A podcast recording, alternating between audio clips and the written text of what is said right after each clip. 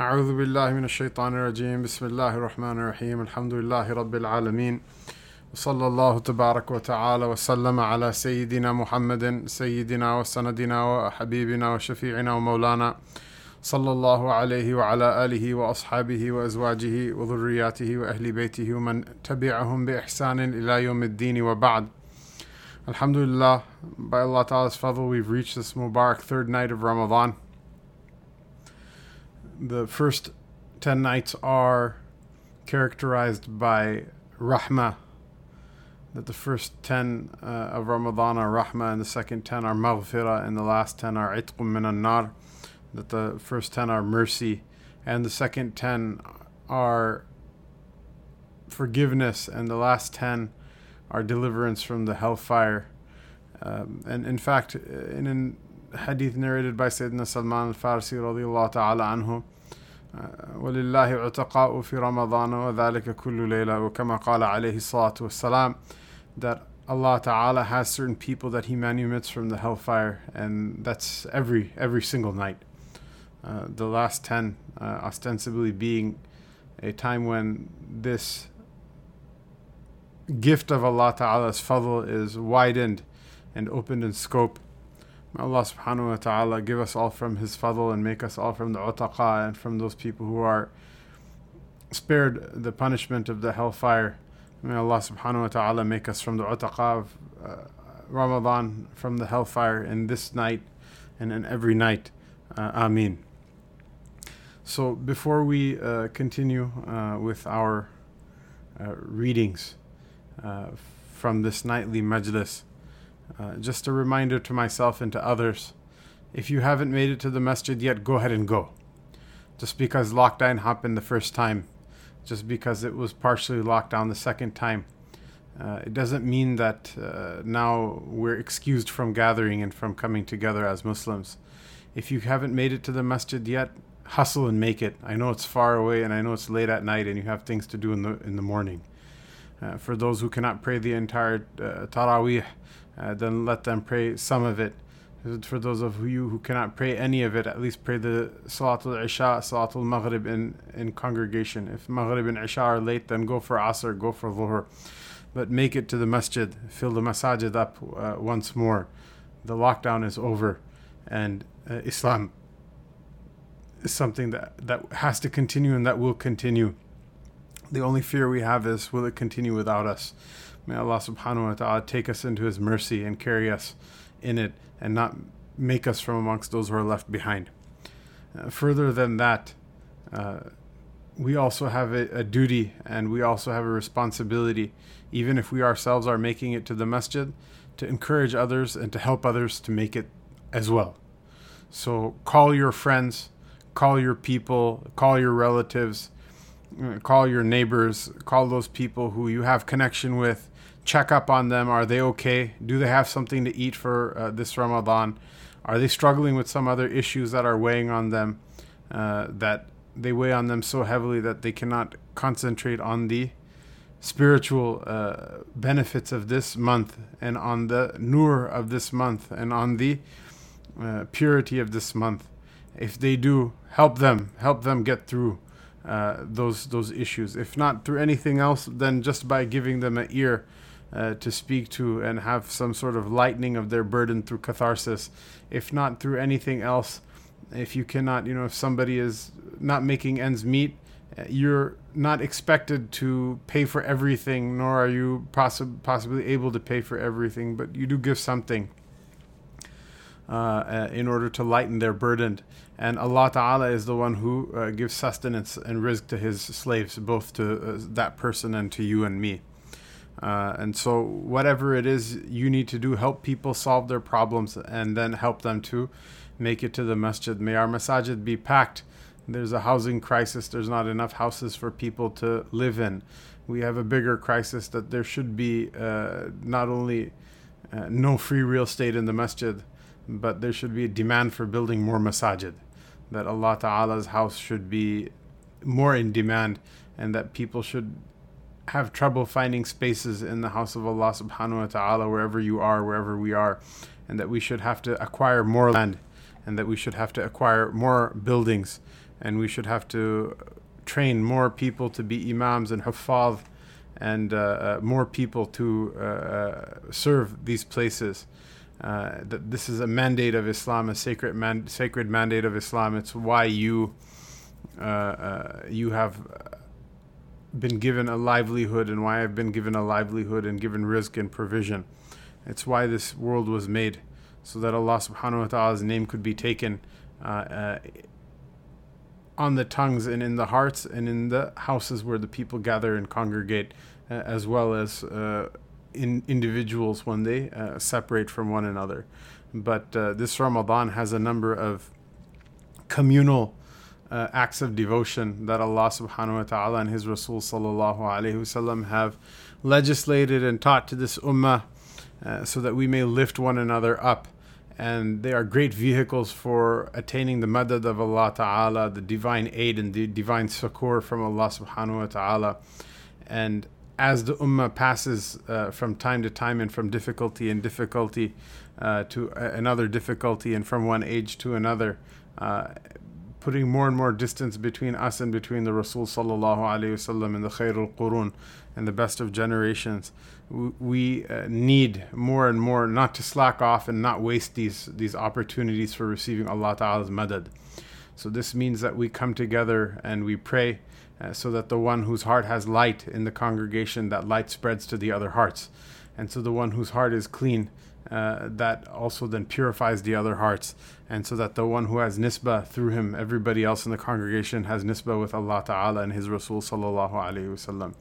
So I'm not recording these uh, majalis as a uh, uh, some sort of part of a large larger uh, sales or marketing package.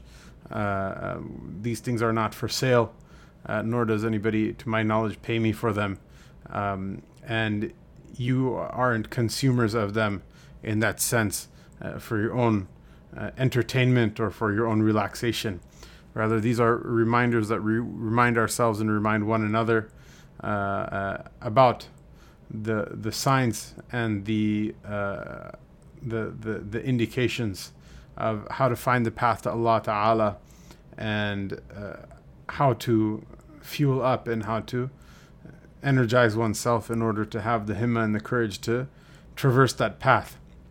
And so, uh, this is a reminder to myself and to everybody else that we also need to, in order to make it ourselves, we also need to take people with us as well.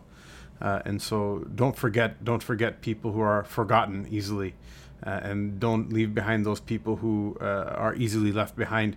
Rather, bring them with you to the masjid, and if they need some problem solved, uh, in order for that to happen, go ahead and solve those problems. And so today we read from a uh, an article that I wrote uh, about a month before uh, leaving to Uzbekistan. We had this trip in this month of Sha'ban to Uzbekistan, and Subhanallah, it seems that here in Chicago every day that uh, I sit in the masjid and I'm just sitting next to Uzbeks, mashallah, and they all kind of have a very strange reaction when uh, I speak to them in their language. Uh, but uh, I very quickly assure them uh, through uh, my love of those places and the people who live there um, that there's nothing to freak out about. Uh, I wrote an article about a sheikh that I heard mentioned in the Khanqah of my sheikh, Sayyid Nafis Shah, rahimahullah ta'ala, a number of times and uh, who uh, seems relatively unknown to the Western audience, um, or really the, the, the, Muslim world in general, with the exception of some people who have connection with history. Um, and that is the name of uh, uh, the Sheikh Khaja Najmuddin Kubra. Uh, and so we'll read a little bit about him from the uh, paper that I wrote. It may take more than uh, one majlis, but inshallah, it's worth it. He's a very interesting individual, and, and his story is a powerful story, and his impact on us um, lives on in many ways that we probably haven't thought about. But uh, slowly, uh, uh in the following majalis, inshallah, it will become it will become clear to you uh, what your connection with this sheikh is. So, Bismillah ar-Rahman ar-Rahim, the Sheikh Najmuddin uh, Kubra He was the noble and saintly Sheikh Abu Jannab Ahmad bin Umar of Khurazm. Khurazm was a great city from the great cities of Central Asia, but unlike Bukhara and Samarkand, unlike Shash, which is the modern uh, city of Tashkent, uh, Khurazm was never rebuilt really. Uh, it was never rebuilt, nor was it resettled. Uh, rather, it was completely destroyed by the Mongols, and uh, it never really came anywhere near uh, what its previous uh, status was. It was the great metropolis of uh, um, Transoxania, Mawara Nahr, um, at its peak. and that's when it was completely desolated and destroyed by the Mongols. Um, and may Allah subhanahu wa ta'ala have mercy on the souls who had to suffer both uh, by paying with their lives uh, and uh, also by seeing the heartbreak and the sorrow of uh, losing uh, uh, these great centers of Muslim civilization. And so he was from Khorazm. Khorazm, if you want to get an idea of where it lies on the map, it's somewhere on the eastern border of the modern nation state of Uzbekistan with Turkmenistan. Uh, I believe there is a, a modern city uh, called Urgench, um, and there is one Urgench on the uh, Uzbek side of the border, and there's an Urgench on the uh, um, side of the border as well. And I believe that Khorazm uh, as well, the uh, old city, which again has been ruined and desolated, and is is, is, is gone. Um, that that city lied somewhere between these, uh, you know, on both sides of this this uh, modern uh, border between these uh, two states. I actually um, read somewhere that Khaja Najmuddin, uh, about whom we're reading right now, his mazar, his grave is uh, in Urgench. So I was actually planning to, because Urgench is on the other side of the country from Tashkent, I was planning to fly to Urgench after our, our, group was gone in order to visit Khaja Najmuddin. But uh, when we were graciously received by the office of the Grand Mufti of, of the Republic of Uzbekistan, uh, I asked uh, his assistant, who was himself Sheikh Abdul Hakim, uh, a, a, man of learning, I asked him if, if Khaja Najmuddin's uh, mazar was there or was it known. He says it's known, but it's on the Turkoman side. So if anybody wants to visit, uh, remember that. Uh, perhaps, inshallah, either today or tomorrow, we can take a couple of minutes to talk about what the point of visiting uh, the mazarat and the graves uh, of the uh, mashayikh and the awliya and the aslaf is, because I feel like people have a little bit of uh, OCD um, with regards to kind of some bad ideas and bad habits that were taught to them by people of deviant understanding within Islam. Uh, but uh, inshallah, we continue. So he's buried on the Turkoman side of, of, of Urgench. Uh, that his name was Sheikh Abu Jannab Ahmad bin Umar of Khorazm, but he would be better known by another name, uh, uh, Najmuddin al Kubra. Uh, and so Najmuddin al Kubra, who drank from the chalice of martyrdom in the year 618 Hijrah uh, um, which corresponds to uh, the year 1221 uh, uh, in the in the Christian calendar or in the Common Era. Peculiar due to its grammatical misgendering, the sobriquet's origin points to its owner's great status. So Najm, Najmuddin al-Kubra uh, uh, Najmuddin, uh, referring to a male. Uh, the word uh, Najm itself is grammatically masculine, uh, and it definitely refers to a male. It's the name of a male. whereas Kubra is the superlative, um, the superlative adjective in Arabic in the feminine gender. This is peculiar due to its grammatical misgendering. The sobriquet's origin points to its owner's great status. It is said that he was originally known as Najmul Kubara, uh, or the star of the great ones, exalting his rank amongst the ulama Rabbaniyun, uh, the, the, the, the people of knowledge who uh, were connected with the Rabb Tabarak wa Ta'ala, who had godly uh, uh, uh status, godly not in terms of their own intrinsic uh, sifatul billah, but in terms of their nisbah with, with the Rabb Tabarak wa Ta'ala and the awliya.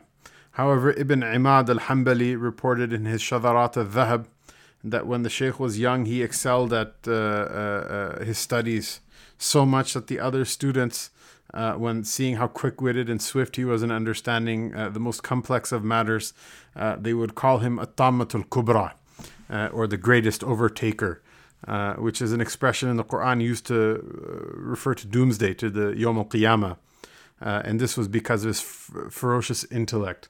Allah Ta'ala says in the Surah uh, An-Nazi'at, he says, فإذا جاءت الطامة الكبرى يوم يتذكر الإنسان ما سعى وبرزت الجحيم لمن يره uh, that uh, uh, that the day that the Tamatul Kubra comes, meaning the day of judgment, the greatest of overtakers.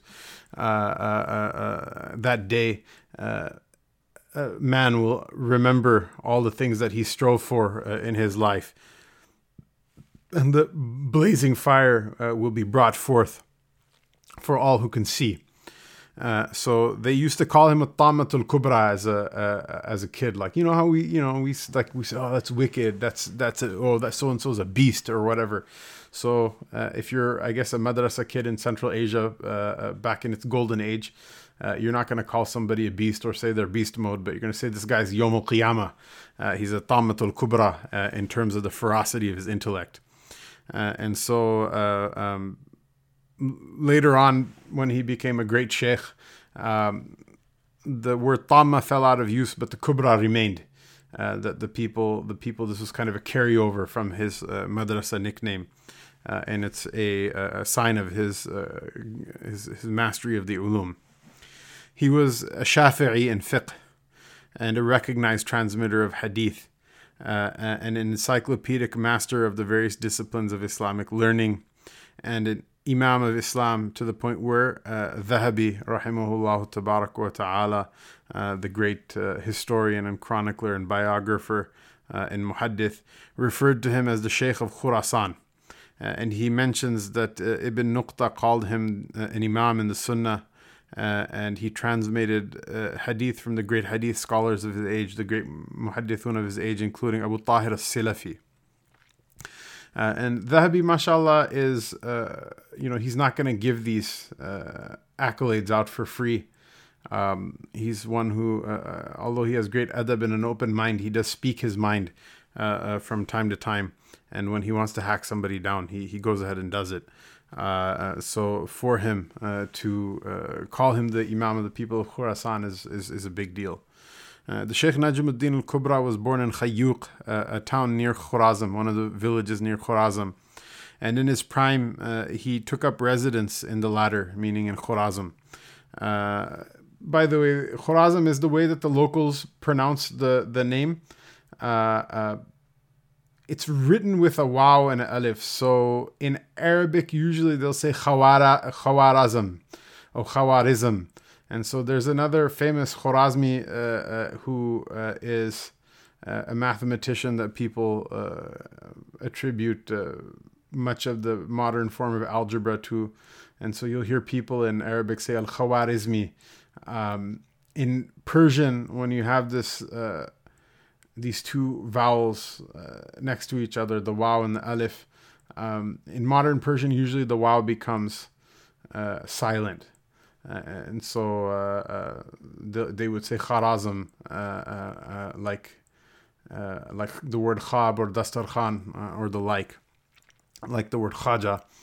Uh, whereas uh, the locals in Uzbekistan, they, they seem to pronounce it as Khorazm, so I, I choose this pronunciation. But uh, I guess a person can say it in different ways if they wish to, and uh, I don't really know which one one can point to as being more correct than the other, except for through context. If you're going to speak with uh, Persian speakers, say it like a Persian. If you're going to speak with Arabic speakers, say it like an Arab, and if you're going to speak with Uzbeks, uh, say it like an Uzbek, I guess.